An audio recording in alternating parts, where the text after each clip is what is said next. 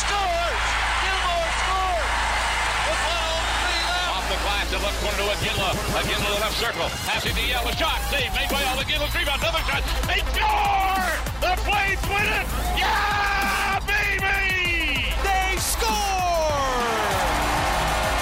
And the sea of red erupts. Flames Talk starts now on Sportsnet 960 The Fan. Here's Pat Steinberg and Aaron Vickers. Get a new week going. How we doing? It is Monday, January 15th, and we're underway this hour on Flames Talk with Aaron Vickers of NHL.com. My name is Pat Steinberg on Apple, Spotify, Google, Amazon, or wherever you get your podcasts. And we are coming at you from the Doug Lacey's Basement Systems downtown studio here in chilly downtown Calgary. Uh, hello, Vix. How You we know, doing? The walk was not nearly as bad as you'd think, but I might have to throw the jacket on on account of the fact that there's a wall of windows, Windows behind right me there, yep. that is giving off just a little bit of a chill, and a I'm little kind of soft. here, I know I was going to make fun of you for being Charmin, but the Yeah, jacket but might come out. It's well well established that I am. So Fair enough. Yeah, I don't I don't need to. Uh, you and, can- and I don't need to drive the point home. Oh, it just it is what it is. Yeah. I'm soft. I don't camp. I don't like to spend time outside when it's when it's cold. You can I don't. I don't camp is I'm where you went first. I'm soft. I I'll be the first to admit it. Need indoor plumbing? Is that I'm the issue? Indoor plumbing, electricity, heat. Like, yeah, yeah. I'm a soft. you can boy. get electricity. I'm just saying. I'm a soft boy. Um, you sure do uh, get the sense as we kick off this hour. We got the Daily Flames roundtable later on this hour, uh, but you sure do get the sense right now that there are some conflicted emotions from Flames fans, and I understand why. And and so you kind of have you kind of have your two poles, right? You've got your polar opposites. There there is one group of of very vocal fans that there's a very palatable desire for significant change, right? For trades, for a pivot, for a hard new direction. And and some of those people in that camp are very much for the team finishing lower in the standings to help kickstart a new dir- new direction. There, there's there's no doubt that group exists, and there's no doubt that group is vocal. And I'm not saying that there, there's no as we're getting into this conversation, disclaimer, there's no throwing shade at any one of the the groups. It's just a, a realization of where there are some different feelings. You have that you have that faction of fans. You have another, I don't know if they're as vocal a group, but there's another group of fans that just want their, they, they don't want to go through a rebuild. They don't want to go through two or three seasons where it feels like making the playoffs is a long shot. They want their team to win. They they're season ticket holders or game pack holders or or fans who just like tuning in on TV and watching the team win games. They like to cheer for wins and and that's that's the most important thing and winning now and and being good every year is is a big priority for them who subscribe to the just get in, you get a ticket to the dance and and you've got yourself an opportunity. Nothing wrong with that. And then I think there's the middle ground. And that middle ground is the group that I think makes up a large amount of Flames fans right now.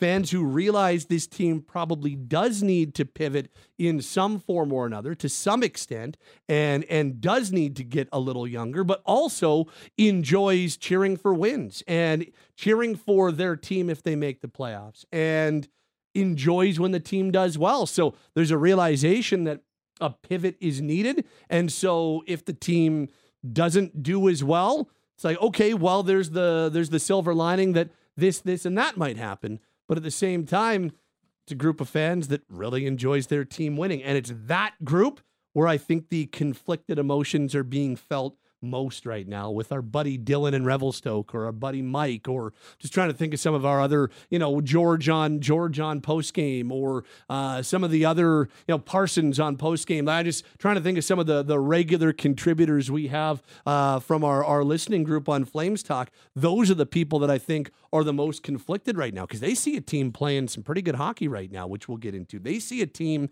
that took quality wins over Nashville and Minnesota and Vegas and Arizona here over the last couple of weeks.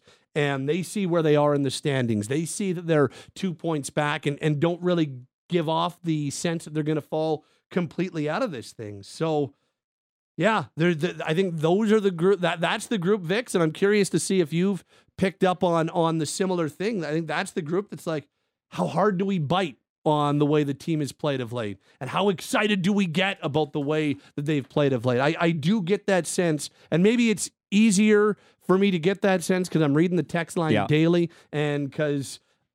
I part of it is there, there's a lot of mentions and and scouring on social media, all those types of things. I've I've picked up a lot of that over the last little while. Yeah, you're not alone in that. And just reading the text line whenever I'm on at 960, 960, you get the sense that, am, am I painting this picture fairly? Team Tank tends to be a little more vocal than the win now or the pivot and change direction crowd. Is that fair to say? Because I feel like when I'm reading the text line, a lot of it is, oh, you've got to blow it up. You've got to sell everything. You've got to get any draft pick you can for any guy that's pending unrestricted free agent or not. If there's a guy that's having a career year, you've got to sell at the absolute height of his stock to get as much as you can to go scorched earth rebuild. Does it feel like Team Tank is the vocal group of the of the three? I, I think it's the most vocal group. I think it is the loudest group, and that's not a criticism of any of them. But I think the one that you hear the the loudest is Yes. is Team Tank for sure. For sure, you are. Listen, I get all sides of this and the win now crowd. You always want to see your team win. You always want to try to be cheering for a win. Cheering for losing, your team losing just sucks. And the win now group, you mentioned it, they subscribe to the theory of chipping a chair for the playoffs. And we've seen a handful of teams sneak in as the eight seed and go on a magical run. For sure. And you don't have to look too far in the past of the Calgary Flames to go back to 2004 and see what happened there. And I think Calgary, perhaps more than any other fan base, realizes that, man, if you can just get in, look at the magic that can happen because we have seen it here. Now, granted, that's 20 years ago at this point, but it's still fresh in everybody's mind. And that win now crowd, I think, realizes that rebuilds don't guarantee anything. You can tear it down and then have to tear it down before you've even built something up again. On the flip side, Team Tank, they, I'll just use the generic they, don't believe that this team can compete for a Stanley Cup as constructed. Yeah. They want to see the team win long term. There's no there's no questioning that they want to see the Calgary Flames win, but they're more accepting of short-ish term pain for long-term gain. And they want young exciting players. They want somebody or a group or a demographic to rally around and, and cheer around and what easier way to do that than prospects and young players? We we know Zary's created a buzz. We know Pospisil's created a buzz. Wolf has been everybody's been buzzing about Wolf for 4 years and Coronato's in that group as well, Pelletier. So I understand the team tank of let's tear it right down to the studs and rebuild with these young, exciting players. That always doesn't work. And then you get the group that's kind of in the middle of we realize we're not going to win with the group we have, but we don't want to endure the long term. And we think we've got the pieces here to do it. So I understand where each faction comes from. And I just find it perhaps curious that Team Tank is the loudest of the three. it's not necessarily new territory for the Flames. Uh, and by the way, the text line is is lighting up, so we'll uh, definitely bring the text line in here, especially in this segment uh, at 960, 960. Get your thoughts in if you're listening live. Steinberg and Vickers, this hour of Flames Talks underway. Um, I do think, I I I do think that the Team Tank crew is is very unmoved by the last little bit. I've seen a lot of that. Like There's no persuading them? Or Well, they're just it's not buying that. into the last the- stretch. This last stretch, the, the, there's a, a group of people that are not bought in. Okay, yeah, you beat Vegas without XXXX and X, and Arizona this and and blah blah blah blah blah. It's and and I get it because I'll be perfectly honest with you. I've lived through seasons that feel like this many times covering this team Yeah. in the uh, whether it was 10 11 or 11 12 or uh 15 16 or uh 17 18 bad starts and then they work their way back into it and then they inevitably miss and i'm not saying that's what's going to happen this year Right. i have no friggin' clue i don't know but i th- those those seasons have definitely happened before no questions asked um and and they can be disappointing. So there are definitely a group of people that are unmoved by the way they've played. Um, then there are people who are like, hey, see, I, I told you that this team's better than what we saw in October or what we saw last year. Like this group has has more than than people may give them credit for. There's there's that group right now, but it's that middle group that I I feel really bad for because you know you're like I I kind of find myself not as a fan, but even as a, an observer and a um, I don't know what you call me. A, You have a vested interest. a but- mouthpiece. yeah. Um, even as a as a mouthpiece, I find myself like, damn, like it's better for this show. It's better for the buzz in the city when they're good and they're competitive and the playoffs are friggin' awesome. Like the the play there's no better time to host a show called Flames Talk than when the Flames are in the playoffs. It's just awesome I'll take your word for it. dude that maddie and i in in 2022 in april and may that was just a blast the numbers go through the roof your show is easy you just play audio and you react to the game before and you set up the it's it's just the best so like and yet at the same time i realize that in my mind, I think a pivot of some sort is needed. So I kind of understand where the conflicted nature comes from. Um, the only thing that is different, because this, this is not new territory, Right. being in the playoff mushy middle in January is par for the course for the Calgary Flames over the last 15 years.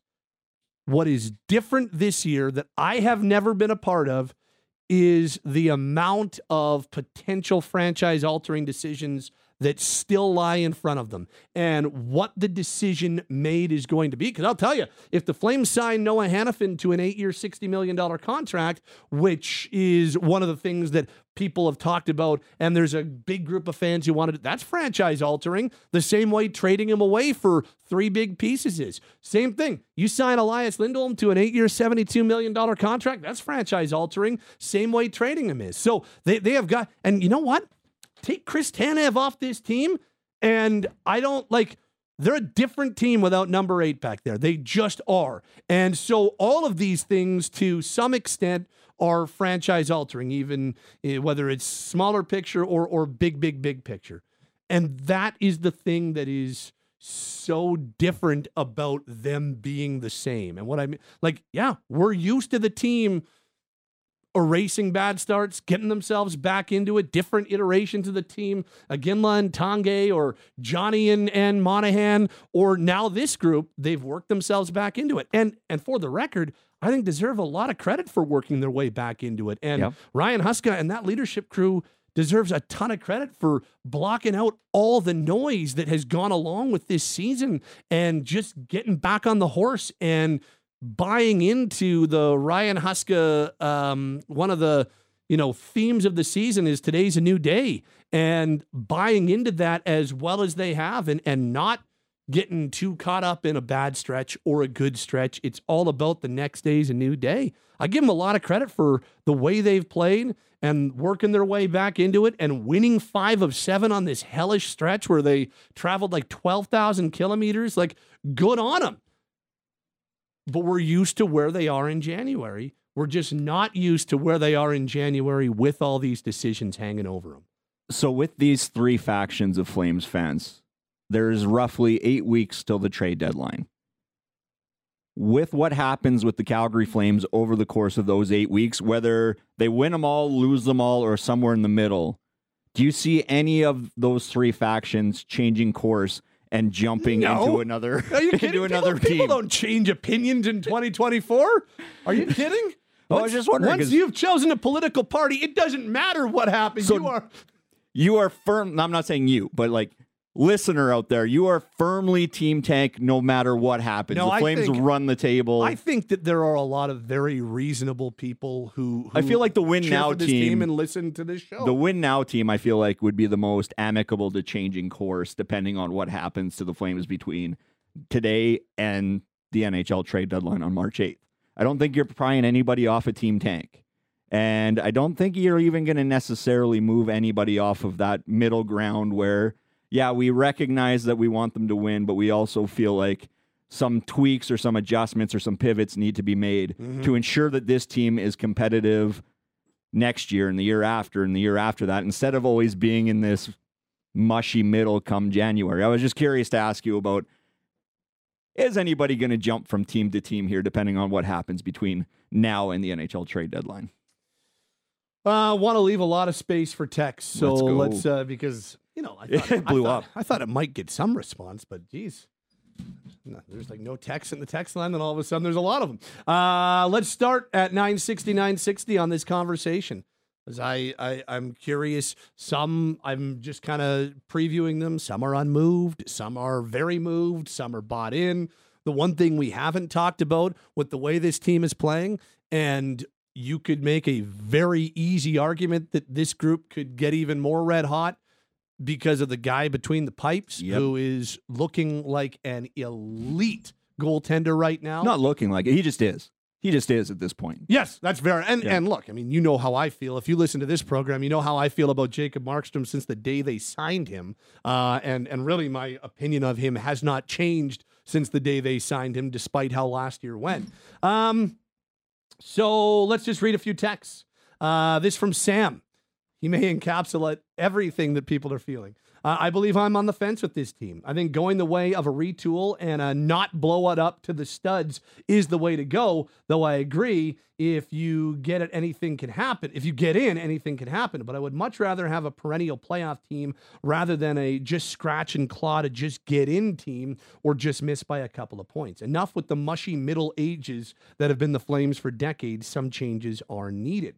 Um, this says Team Tank. How many teams in the last 20 years have ever won a Stanley Cup without bona fide elite to superstar players? The Flames do not have that, nor will they ever win a Stanley Cup with the team they have.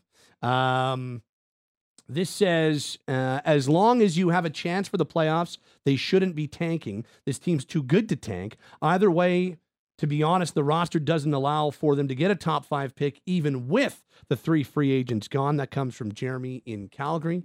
Um, that's that's a that's a really, I think, pragmatic and honest way of putting it. Because I'm with you.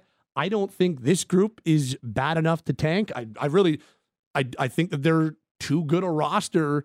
I I think that this team, where they are, is pretty close to where they should be a playoff competitive team. That's kind of what I felt they were going to be this year. I think I had them to finish third in a very tight Pacific division. That might not happen, Right. But them being in the playoff mix is probably where they should be and what I thought they were going to be. Well, and what's this? This is kind of well, no, I had them kind of third in the Pacific Division, like you, and failing that, pushing for a wild card spot. Which, as it stands right now, they're four points back at Nashville. I think it is for the first wild card, two back at the Oilers, but the Oilers have played four fewer games. So at this point, I'd even just focus on Nashville as opposed The, to the Edmonton. problem, the, the Calgary's problem right now is that they have played more games Yes. than everybody, and that that is uh, one of the reasons why a lot of the playoff modelings have them near the bottom of the. I think Arizona is a little bit less than Calgary, but Calgary's an under twenty percent at Money Puck on, uh, on which is Monday actually morning. up a significant amount from a couple weeks ago when we were on together when it But was it's down to like four. funny it it's gone down despite the fact they've won five of seven Yeah. which is and, and i'm not saying that money puck's playoff projections are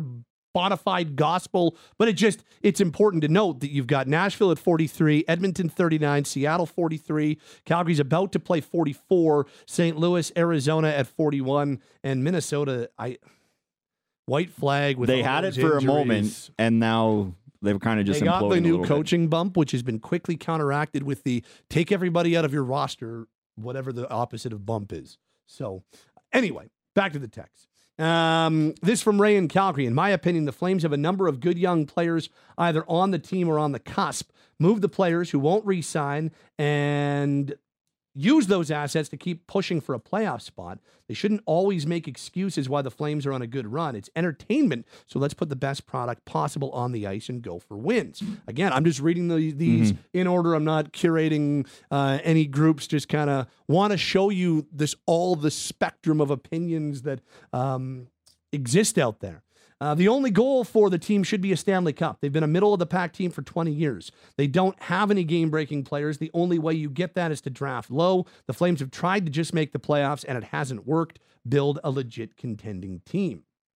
This says signing all those player, players would not be franchise altering. It would just be status quo mediocrity. At least if they got some new players and some future hope, it would be different than the last 30 years. Uh, this says I'll take a chance on a rebuild not working versus getting in the playoffs and looking pathetic. This team is not competitive. End of story. Edmonton's competitive.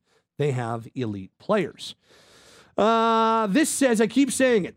I do believe the Flames are already pivoting and already put into the wheels in motion to be younger. That being said, I don't think they're ready to blow it up, and I don't think they should.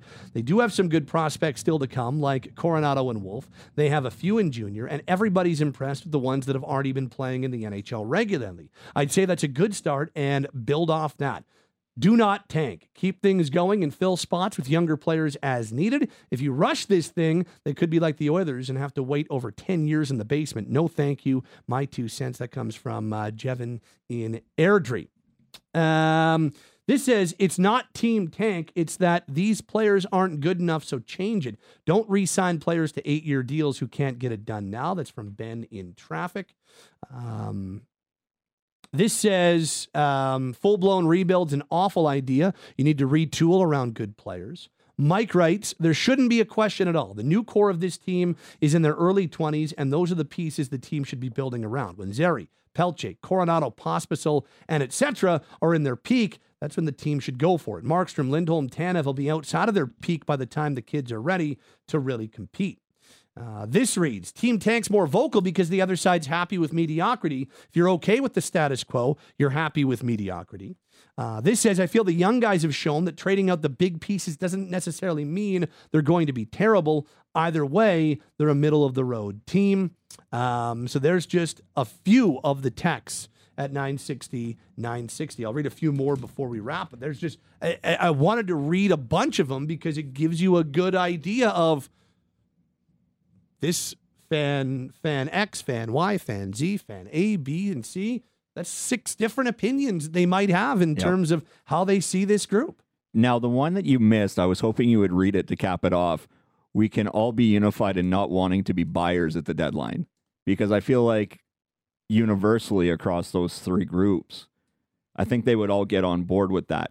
Now, what you can or may do if you're the Calgary Flames and you're feeling like you have a legit shot at the playoffs is again, you have the option to resign one or two or all three of those players. I don't imagine a scenario where all three get re-signed. But if you resign one, that's almost like adding at the deadline as opposed to selling off. Yeah. Just by maintaining the status quo of having that player on your roster, to me, that would be a little bit of a buying without buying, without spending assets, if you will. You're retaining the player. I just think that this is such an interesting discussion, argument, debate, especially just reading through the text line as you just did Yeah. with a slice of guys and girls and people texting in going, I want this, I want that, I want this, I want that. There's some that are very close that can kind of almost be lumped into two teams there, but then you've got the definitive team tank, you've got the definitive retool, and then you just have the people that really want to see this team be competitive regardless.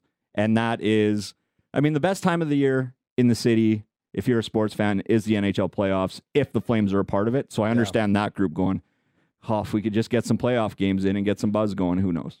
Uh, a few more texts. Great stuff on the text line today. Thank you very much. I, I didn't expect you to make the segment It's the way that you have. avalanche of texts. Because I was ready to keep on talking, and then all of a sudden I'm like, oh no, text line, they, they need to talk louder than we do because uh, there's some great stuff in here. Rob says, I think we're watching Fool's Gold. It reminds me of when Kiprusoff hit a bunch of their flaws, delaying a rebuild. That being said, they don't need to tear it down to the bricks.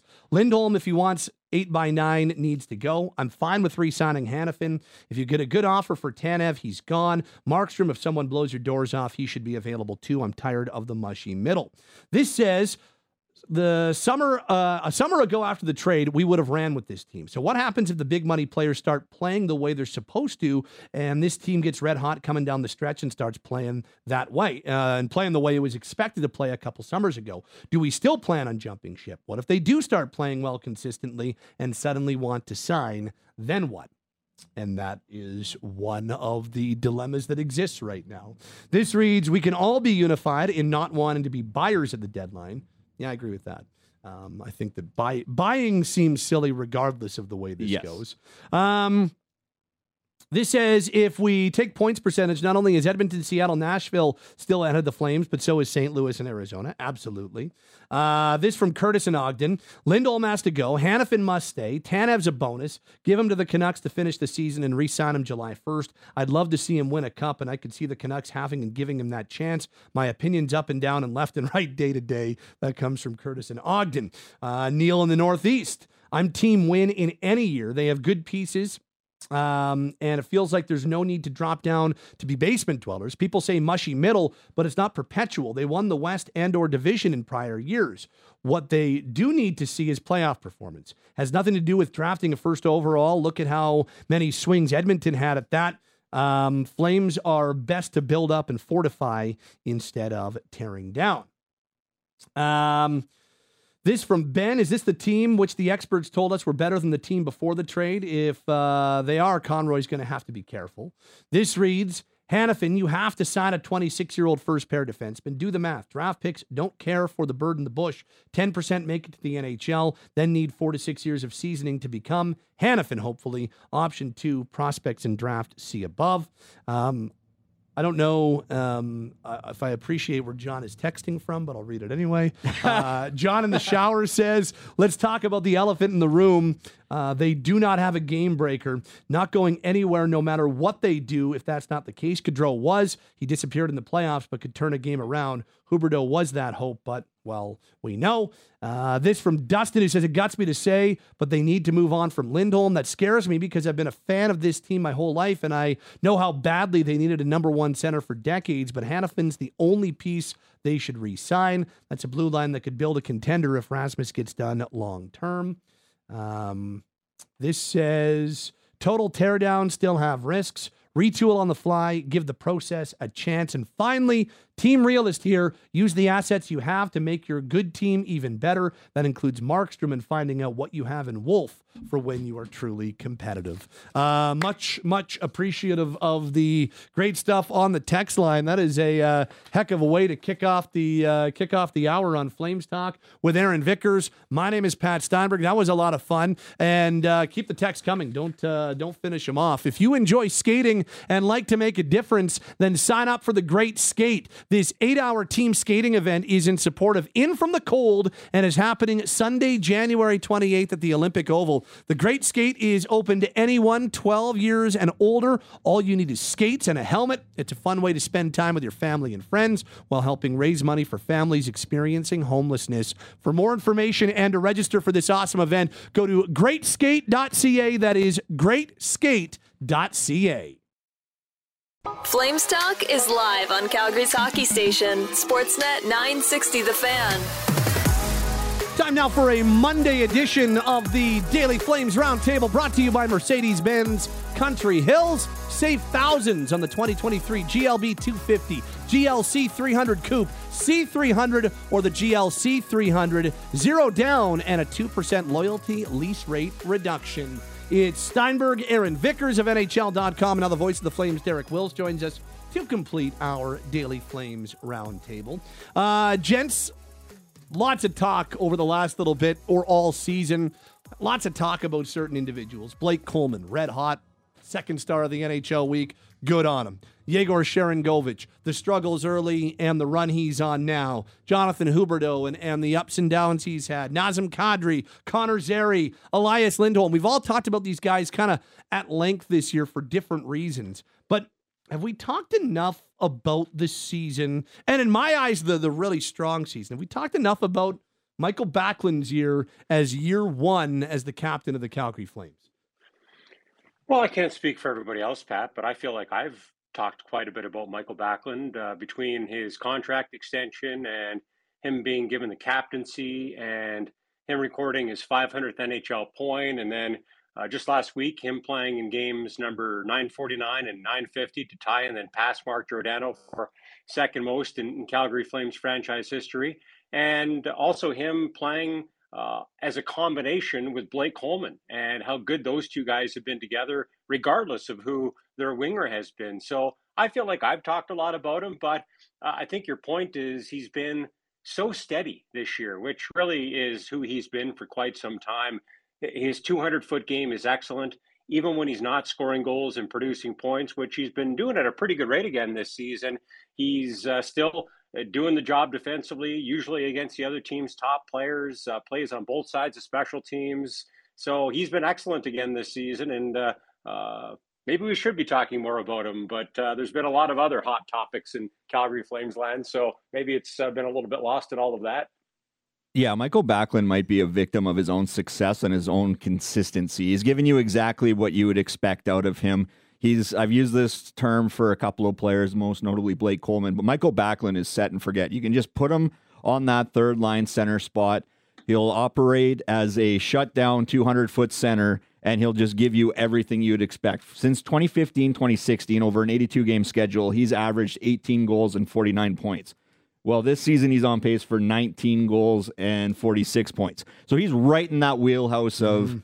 he's going to give you exactly, you could pretty much grab a pen and write down in ink what he's going to give you in terms of production, what he's going to give you in terms of the 200 foot game, and, and him and Blake Coleman and whoever happens to be the third on that line. You know, day in, day out, what you're going to get from Mikael Backlund in that sense. So I think part of the reason we he hasn't necessarily been to the in the forefront of our discussions of players that have played well and performed well so far this season is simply because this is exactly what you'd expect out of Mikael Backlund's game. For sure. You know, the, the reason I bring this up, guys, is because that that road trip through the Southwest U.S. He doesn't score a game winner in either game, but you know the the goals he scored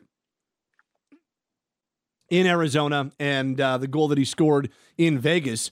A were both really nice goals. The breakaway made no mistake. In 20 seconds in in Arizona, it's uh, one nothing, and then the three nothing goal was the backbreaker. You talk to people in Vegas. The, I, I was I was perusing the the Vegas um, discourse online after the game I was just curious how they were feeling with all the injuries, and you know people in Vegas felt like, yeah, you know what, they deserved to win that hockey game. They felt they were they, they played a really strong final 40, but two things they they couldn't figure it out how to make some of their chances better, and number two, the Backlund goal was an absolute backbreaker after a solid second period from them, and that was Calgary's only chance of the period. And Backlund made no mistake on a highlight reel marker on a great pass from Mangiapane. And so I was just, it got me thinking. I'm like, no, Mikael's having himself another really good season. And if you take a look at his five on five work and penalty kill work, once again, where he does his best work,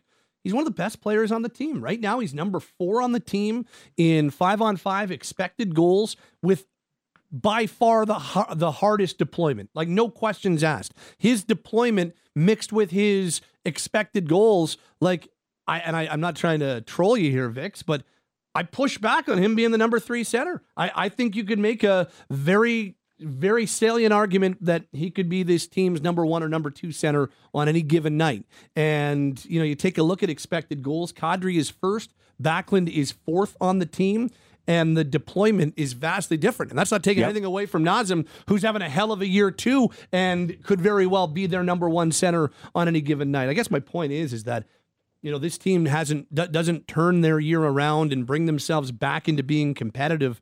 Uh, Wilsey, if if Mikael just doesn't have the uh, steady and very effective year that he's having, all the defensive starts, all the tough head to head matchups, and it's just it's same old, same old. Doesn't matter who's playing on that line. If it's Mangiapane or Sharangovich or Huberdeau or whoever you put there, that line, you always know what they're going to expect. And you're probably going to elevate whoever the third guy is with Mikael and Blake. And look, Blake Coleman deserves all the credit too. He's had a hell of a year. He's having the most incredible season he's had yet in the NHL and just got honored by the NHL on Monday.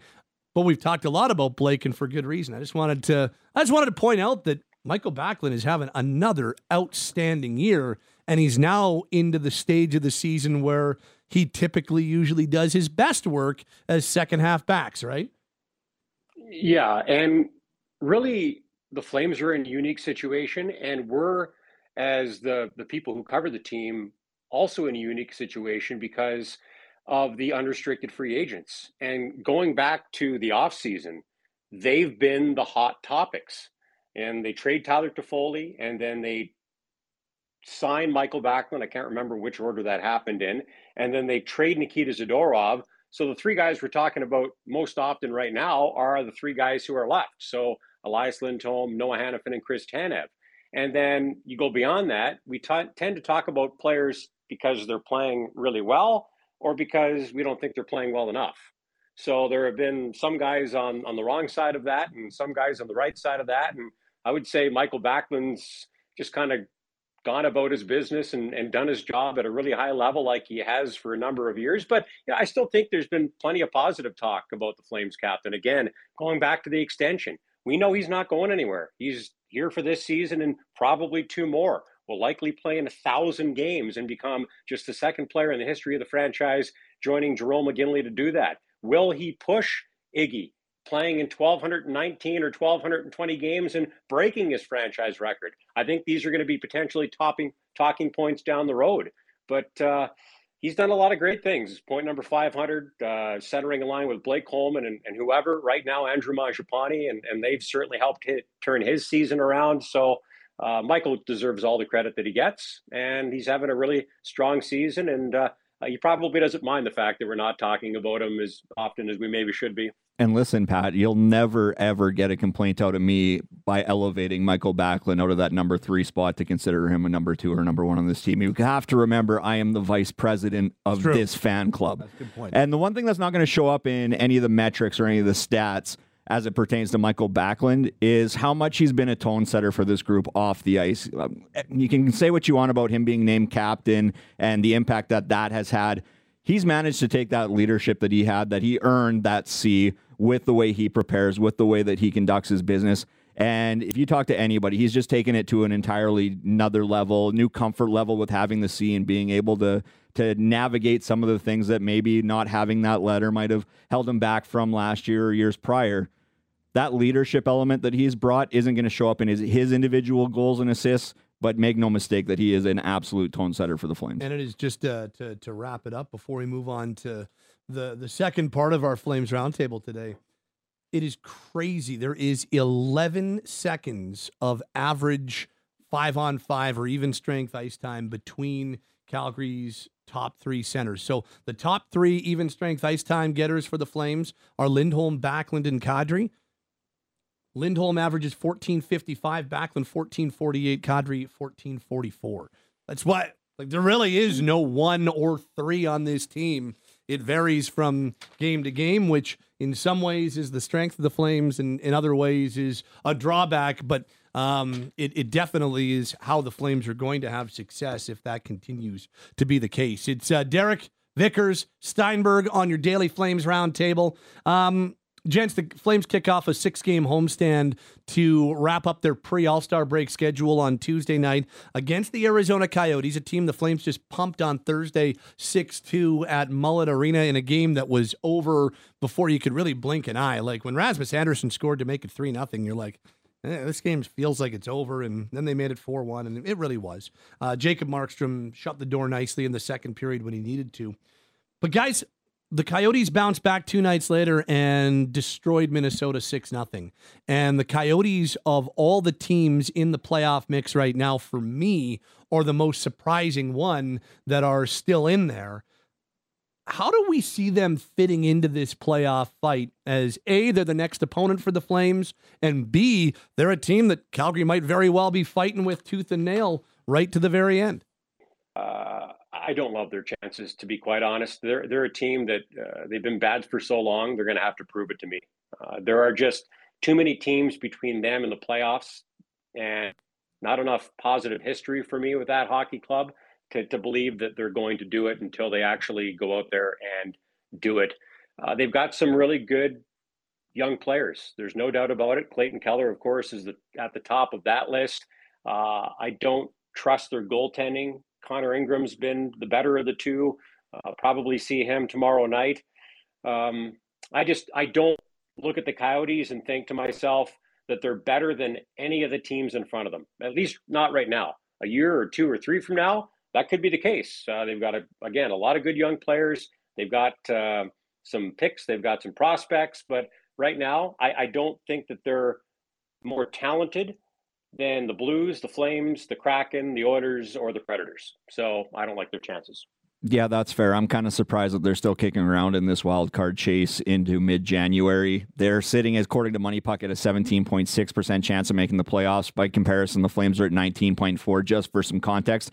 But going up and down the Arizona Coyotes roster and looking at the stats and everything, I just don't see the depth that's going to be needed to overtake. This is going to be a seven team battle for five spots. And sure, we'll see some teams fall off along the way as we get closer to the trade deadline. I'm sure a couple teams end up being sellers and, and weaken their roster for the sake of trying to build something for next year or for the future. But I just looked through the depth charts, particularly on defense for the Arizona Coyotes. Um, they've got some really good young elite talent coming up, but they they haven't peaked yet. They haven't hit their full on potential. And I look at their defense and I just kind of question whether or not it's deep enough to sustain a push to the playoffs when you're competing with, you know, five other teams to, to try and unseat one of the two wild card spots. I just looking at their roster, the, the one thing I do like is how Connor Ingram has played uh, this season with a 2.51 goals against, and his 919 save percentage is elite amongst guys that you'd consider starters yeah, at this yeah. point but I don't think he's got a long enough track record as well as a quote unquote elite goaltender to help push Arizona over the top. Like I just don't see the overall organizational depth from forward to defense and potentially Connor Ingram holding on to keep them in the fight. So, do I see Arizona being one of the eight teams when it's all said and done? For me, I don't. I, I think that, but, but I would not I think it's really important, A, not to discount them Tuesday night because they did not love how uh, they did not love how Thursday went. So Arizona is going to push back, I think, or you'd expect they would push back with a much more urgent effort uh, on Tuesday compared to what we saw at Mullet Arena. That's that's something to watch out for. And I I just I don't think guys they're going away in the conversation. I I don't have them being one of the teams when it's all said and done. But I think that their work ethic and their goaltending and some of their underrated top end talent, I I think that they stay competitive. I do. I, I don't think they fall completely out of this thing. And right now, Connor Ingram's tied for eighth overall in save percentage this season based on goalies with 10 or more starts. Eighth overall for Ingram. And, and, and the game was completely different when Ingram was in on Thursday than when Vejmelka was in. So do I think that they're going to make the playoffs? No, probably not. Do I think that they're going to remain competitive and remain a tough out for a lot of teams? I actually do. I, I I'm I'm quite curious to see the type of fits Arizona might give some teams down the stretch here because I think they're that type of team. I really I think they're that they've got that pesky nature about them and I think they're going to be a very difficult team for a lot of other teams to handle as we uh, move down the stretch. Yeah, I don't see it the same way, to be honest. I'm not. I'm not trying to disrespect the Coyotes. I think they're well coached. I think Connor Ingram has been better than I thought he would be, and maybe even that they thought he would be. And he's given them a chance to win most of the games that he's played in. I do not like their defense, fellas. Sean Durzi is their number one defenseman. And I like but don't love their group of forwards, at least not yet. Uh, again, Clayton Keller is their best forward, and I don't think it's particularly close. So I just I don't think that they can hope that Ingram steals enough games for them between now and the deadline to, to keep them in the playoff race. I think they're probably going to fall off, but I also think that they're a team that uh, has not yet fully developed. So I do think that uh, they're going to be much more competitive moving forward. And since I misunderstood your question in the first place, just to wrap it up in a bow, uh, and you and I, I were having this conversation off the air after practice today. If the Flames can, for the most part, keep their team intact, they've got a goaltender in Jacob Markstrom who is playing as well as any goalie in the league right now. If they get Oliver Kylington back, I love their top five in defense. And right now, for the first time all season, they've got three forward lines going. And if that fourth line can find some sort of identity, that's the team I envision the Flames being, not only this season, but going back to last season. So, big game tomorrow night, proverbial four pointer. Flames have played really well to start 2024. A tough seven game stretch, which was basically a seven game road trip with a stop at home to unpack and then pack the suitcase again. They go 5 2 and 0. That's the type of start they needed to the calendar year. We'll see if they can keep it going and make it four in a row for the first time this season tomorrow. Uh, have a wonderful rest of your Monday. One more day. You really got to stay warm. So uh, stay warm. We'll uh, see you at the Dome on Tuesday. Thank you, Wilsey. You too, guys. Thanks. That is Derek Wills. He's Aaron Vickers. My name is Pat Steinberg, and that is our Daily Flames Roundtable to wrap up the hour. As always, uh, thanks to uh, Cam and Azam, our producers. And as always, uh, the Daily Flames Roundtable is brought to you by Mercedes Benz Country Hills. Mercedes invented airbags and automatic braking systems. It makes sense they came up with the unparalleled EQ lineup. 0% lease rate on select 2023 models. See in store for more details.